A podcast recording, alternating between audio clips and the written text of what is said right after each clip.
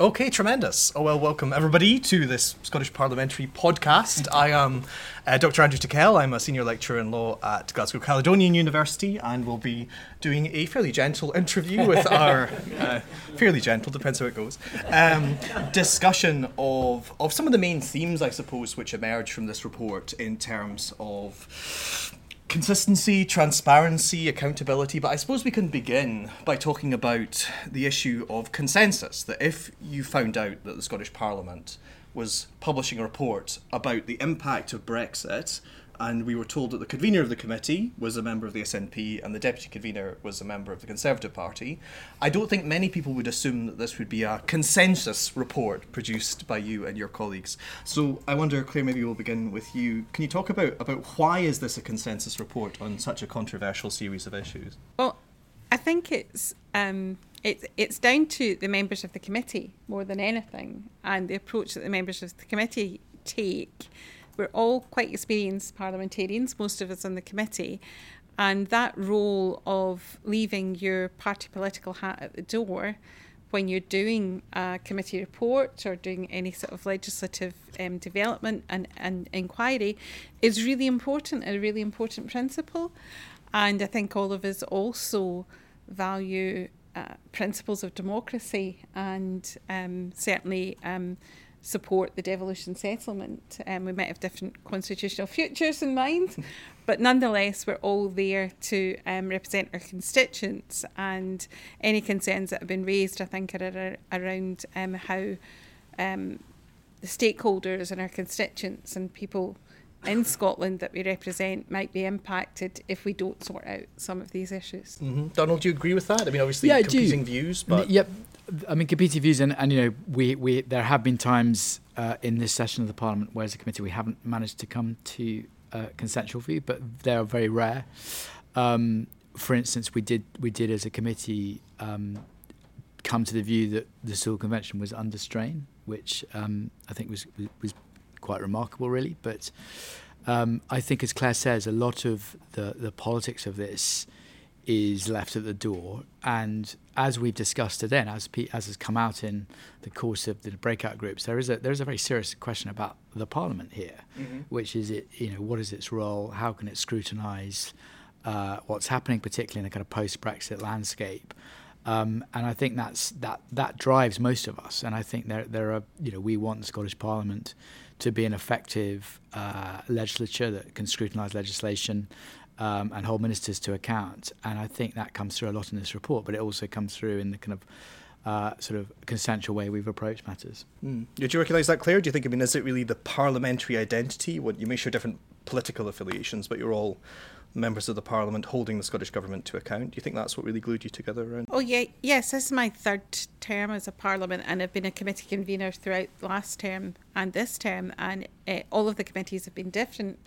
But nonetheless, um, I've always managed to um, work well with committee members on, on, on that point of principle that um, you know parliamentary democracy is a really precious thing and that we're all there to um, protect those principles and to try and deliver effective and workable law and to um, and to protect the the will of the Scottish people in, the, in their vote to establish the Parliament in the first place. Mm. So, Donald, in terms of that consensus, why, why, why do you think that that issue of parliamentary accountability was something you were able to come around here? What's the main problems you think the report identifies with where we are at the moment? So, I, I think there are a number, a number of problems. I think one of the things that, and again, it's come up today, is there is a, a you know, th- these are highly complex technical areas of law uh, and policy making.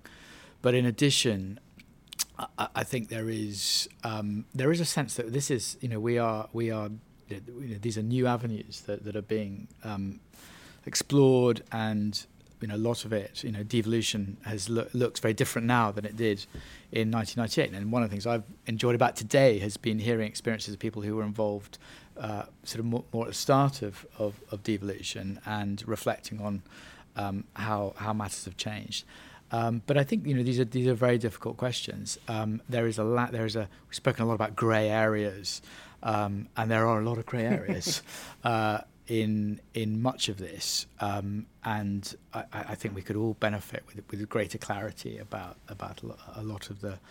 Uh, you know, n- not only from a parliamentary level or a legislative level, but just just in terms of explaining and trying to convey the, the what is very technical but important mm-hmm. to, to the sort of wider public. Yeah, I, th- I think you were both elected in 2016 for the first time. Is that right? Have I give given, have I stripped no, you of a parliamentary term? oh, really? Even longer? 2011. 2011. I was a regional MSP, and this is ah. my second term as constituency MSP. So you both got a decent range of experience under your belts about how devolution works. I wonder, do you think, Clare, do people understand devolution about what's in and what's out? Do you think, in terms of the ordinary person on the Scottish street?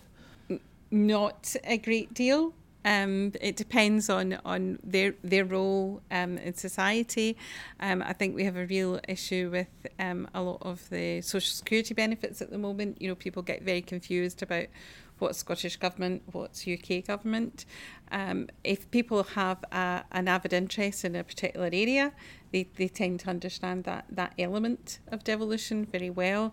Um, but I think uh, it has grown over time, and I think people recognise and value the Scottish Parliament and know that it it does deliver um, important legislative areas to um, uh, wider society. So I think that it, there is a little bit um, education programme within the Parliament, I would think is a, an exemplar of something that's very, very good in mm-hmm. terms of getting young people involved in, in politics and explaining to them the process. Um, we also have um, quite a, an educated uh, young young people coming through because of the, the Scottish Youth Parliament, mm-hmm. and I mm-hmm. think all of that has helped to um, you know widen widen the understanding. Mm. But for most people in their daily lives, unless something really impacts on them, do they really care? Not probably not. They just want to get on with daily life.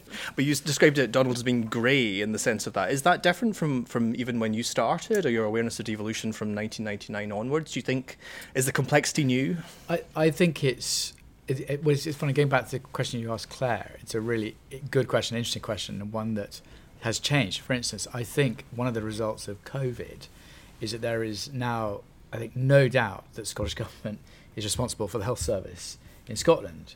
Um, whereas I think there was doubt actually, and if people, you know, I think the polling showed that a lot of people prior to the pandemic still were not entirely clear about about where responsibility lies. And I think I think actually one of the things that's changed since I've been in MSP since 2016 is is that there is a greater awareness of what is devolved and what is reserved, um, uh, and I think that that is very helpful. Um, but I suppose the grey areas that I was referring to are more technical and more more about the you know the issues that we've been discussing t- today about Sewel, about um, common frameworks, and about um, uh, UK Internal Market Act. Uh, all, all, these issues, I think, are, are you know are, are, really new and novel and difficult. And we, as a committee, see our role as a kind of overarching role, um, and that subject committees, you know, will will will take more of an interest in you know, agricultural policy or um, you know, environmental policy, etc. But but what we are trying to do, I think, with the help of the Parliament, mm. is is is bring a greater understanding and try to, um, I suppose, delineate the, the, you know the various aspects what, what we think are important. So mm-hmm. that's one of the one of the uh, ambitions of this report. I think was to try and set out. Uh, where we see the tensions are, particularly what are the priorities for us, given that kind of sort of supervisory mm. sort of. Um, so, so there are new grey areas, I suppose. Yeah, we think the devolution yeah. has got, if anything, even even more complicated in how it works. I, I think without doubt, and I think you know there has been a, you know, there have been there's been further devolution of powers from UK to. Um, to, to the Scottish Parliament in, in in the course of the last 10, 15 years, and I think Brexit has also provided a huge amount of complexity too. Mm-hmm. Yeah, because increasingly, I think if you're trying to act as a political actor, a campaigner, a business who wants to know what the status of the law is on any given topic, a lot of people in the room today have been expressing that they don't know, often would like to know, and maybe we'll find out if they've got a problem or a dispute or something like that. Is that is that the best we can do, Clare? Do you think, in terms of Parliament's role in educating the public? I, th- I think there's um, specific areas where, where I would have concerns. Um, post EU, um, one of the big areas for me is product safety and um, the whole idea of online um, purchasing. uh, um, which does affect people in their daily lives. And that's something that, you know, we deliver in partnership with our local authority colleagues in trading standards. Um, and I, th- I think areas like that it, over time will become much more important post EU. Um, but I think, um, as I say, unless it directly impacts on someone on a day to day basis, they don't really pay it that much attention. Um, but perhaps there's a role for us to, to maybe uh, show more of what we're doing that's in a really good area. And that's not just down to our committee, that's our subject committees mm-hmm. who also produce excellent reports and work very, very hard in their areas. and um, maybe maybe highlighting the reports themselves more to the general mm-hmm. public would help mm-hmm. in that understanding. I'm always very suspicious of statements that no one can disagree with, as I always think they are problematic. And so no one is ever against uh, educating the public or greater transparency. But the problem is, how do you actually do it? Uh, in terms of this area, Donald, you framed it in this very, um, shall we say, unattractive sounding way. Who wants to listen at length about a legal, technical series of things? That's stuff that makes the soul flee the body. um, how do you do that? If you think that's an important thing to do, then how? Um, it's it's difficult. I mean, part part of I think our remit is to um, travel the country. We've done a lot of visits. You know, we, we try and take evidence from on, on all man all manner of um, issues that come under our, remit. But um, I, I, think that it, it's hugely important to be seen to be uh, not just in Edinburgh, but you know, we've done uh, over the course of the last year. We've been to Orkney, Dumfries. Um, we've even been to Glasgow. Um, so it's it's uh, it's been um, no, it's been a tremendous importance to us to to to uh, make sure that we are canvassing opinion from as wide um, uh, a group of people as possible throughout Scotland. And I say that as representing the Highlands and Islands, you know, being, mm. uh, you know, representing a very rural, remote area. It, that's really important, and that gives us the opportunity to talk about the work that we're doing to a to a, to a wider group of people. And I think that's one way of doing it um, as well as what we what we do in, at Holyrood itself. Mm, people's interests aren't always the same yeah. in urban and rural Scotland. Absolutely. absolutely. So, in terms of uh, Claire, one of the key findings of this report is, is really a demand for greater transparency from all of the governments that are involved in these intergovernmental relations. You want to open up what one participant described as the black box of how this works. Um, why is that important to open up the black box of how Scottish government, Welsh government, Northern Irish executive, if it comes back online, and the UK government? What, why is it important? Important that we understand these relationships better? Well, I, th- I think what what the public want to see is politicians being responsive to, to their needs. And if the decision making process is, is completely opaque, then there's very little understanding about how decisions are arrived at. Um, they would also want to understand the tensions and, and the good work as well that's been done behind closed doors to make things happen. In terms of transparency, I think um, from a parliamentary point of view and across across the UK, all the parliaments uh, had an expectation that they could hold ministers to to account. Uh, and they could investigate policy through um, standing committees at Westminster or our own parliamentary committees in Holyrood. Um, what is different post Brexit is the um, things like the common frameworks, where there isn't an open door, there isn't a route in for direct scrutiny. Um, but these are really, really important to stakeholders. So there must be an understanding that, you know, the people who elect politicians to make the policy, but also um, rely on the civil service to deliver these issues, that, that, that they, they have an understanding and have the ability to influence where appropriate that whole decision making process. And, and I think that's where the big concern has come post Brexit. So actually the ability to, to shape it, you would say, is, is what's missing. Is that is that right, Donald? I mean, in the sense that if we have this behind closed doors conversations between, say, bilaterally the Scottish government and the UK government, we end up with either a fait accompli, here is the common framework we've agreed and you've had no input into it, or alternatively, we couldn't agree a common framework and we're not going to tell you what we were talking about. Why is that a problem? I, I, think you know the the ultimate um, issue is that these you know whether it's the common frameworks or the UK Internal Market Act, they have a huge impact on on businesses you know up and down Scotland, up and down the UK. So it, you know it's fundamentally important that we you know hear from stakeholders as, as we try and agree these things, and not just business. I mean we've had a lot of um, you know, environmental groups in front of the committee, for instance, who uh, have you know a lot of concerns about the kind of post Brexit legislation that might might affect their their area of interest. Um, I mean, it's I, I think um, you know we, as a committee we are really um, we feel it's hugely important that that point about stakeholders being engaged is is taken on board. Um, and you know, in the last Parliament, I remember doing um, when I was on the Health Committee doing a, a, an evidence session on um, a common framework relating to I think it was food labelling or, or something like that, and the um, you know no disrespect to the ministers or the civil servants involved, but we it was it was we had to do it very quickly, and uh, I think we we heard from one panel of stakeholders. You know, it's quite a niche technical area, but it was important, and I I, I felt personally that we didn't quite do it justice, if I'm being mm-hmm. honest.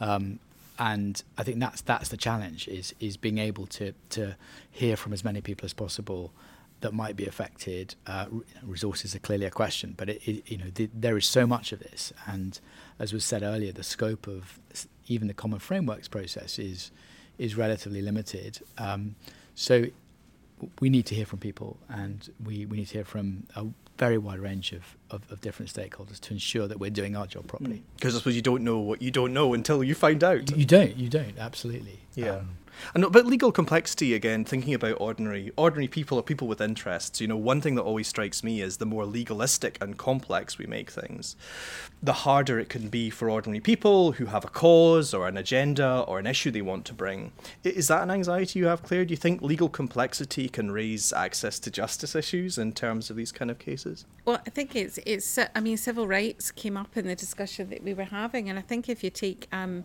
a, a, civil rights approach to, to any legislation and any decision making, then you've got to understand that part of that is uh, making it accessible so that people can understand what, what's happening and what influence that might have on, on um, their daily lives and, and, and their work.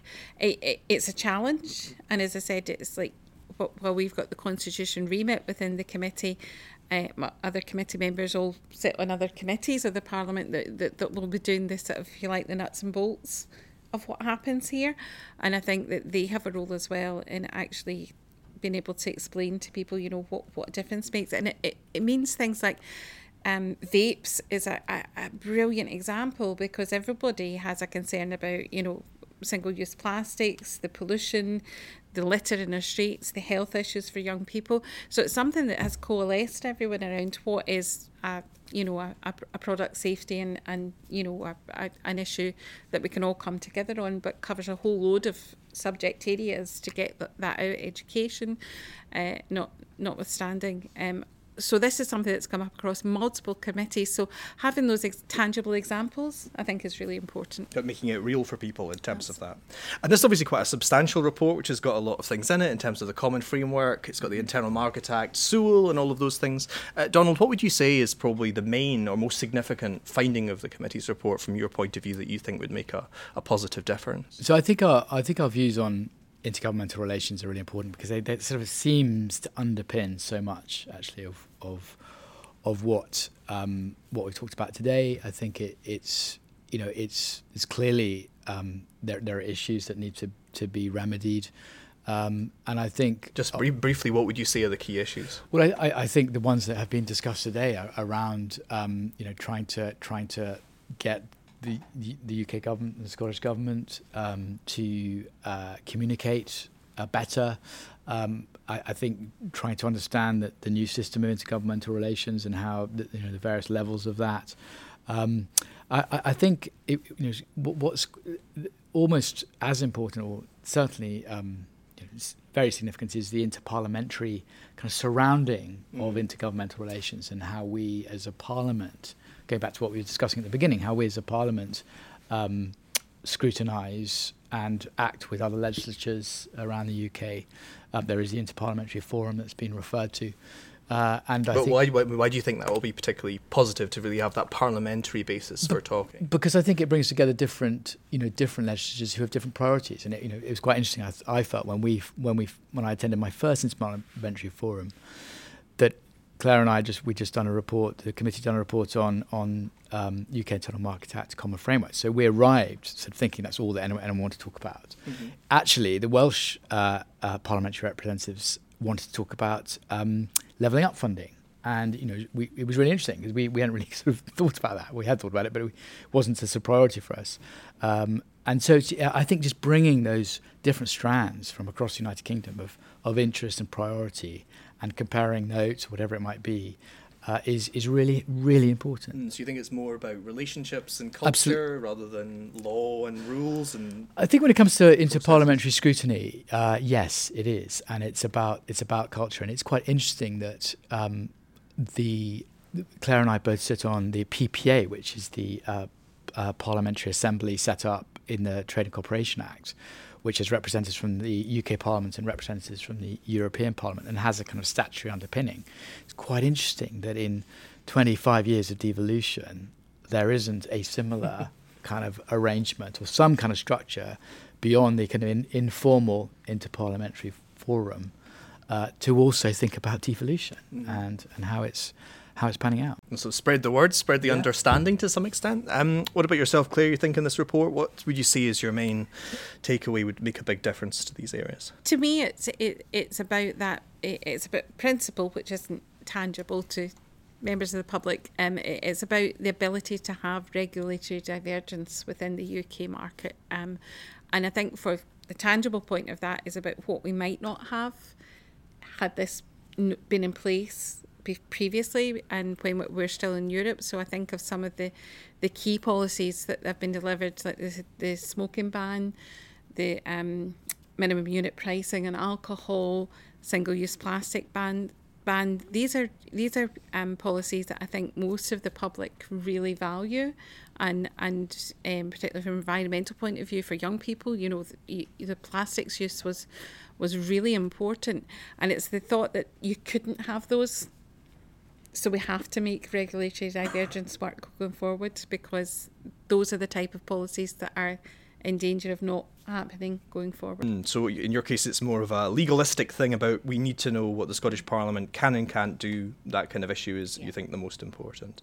Okay, I think that's probably quite a good point for us to conclude this Scottish Parliamentary um, podcast. Thank you very much.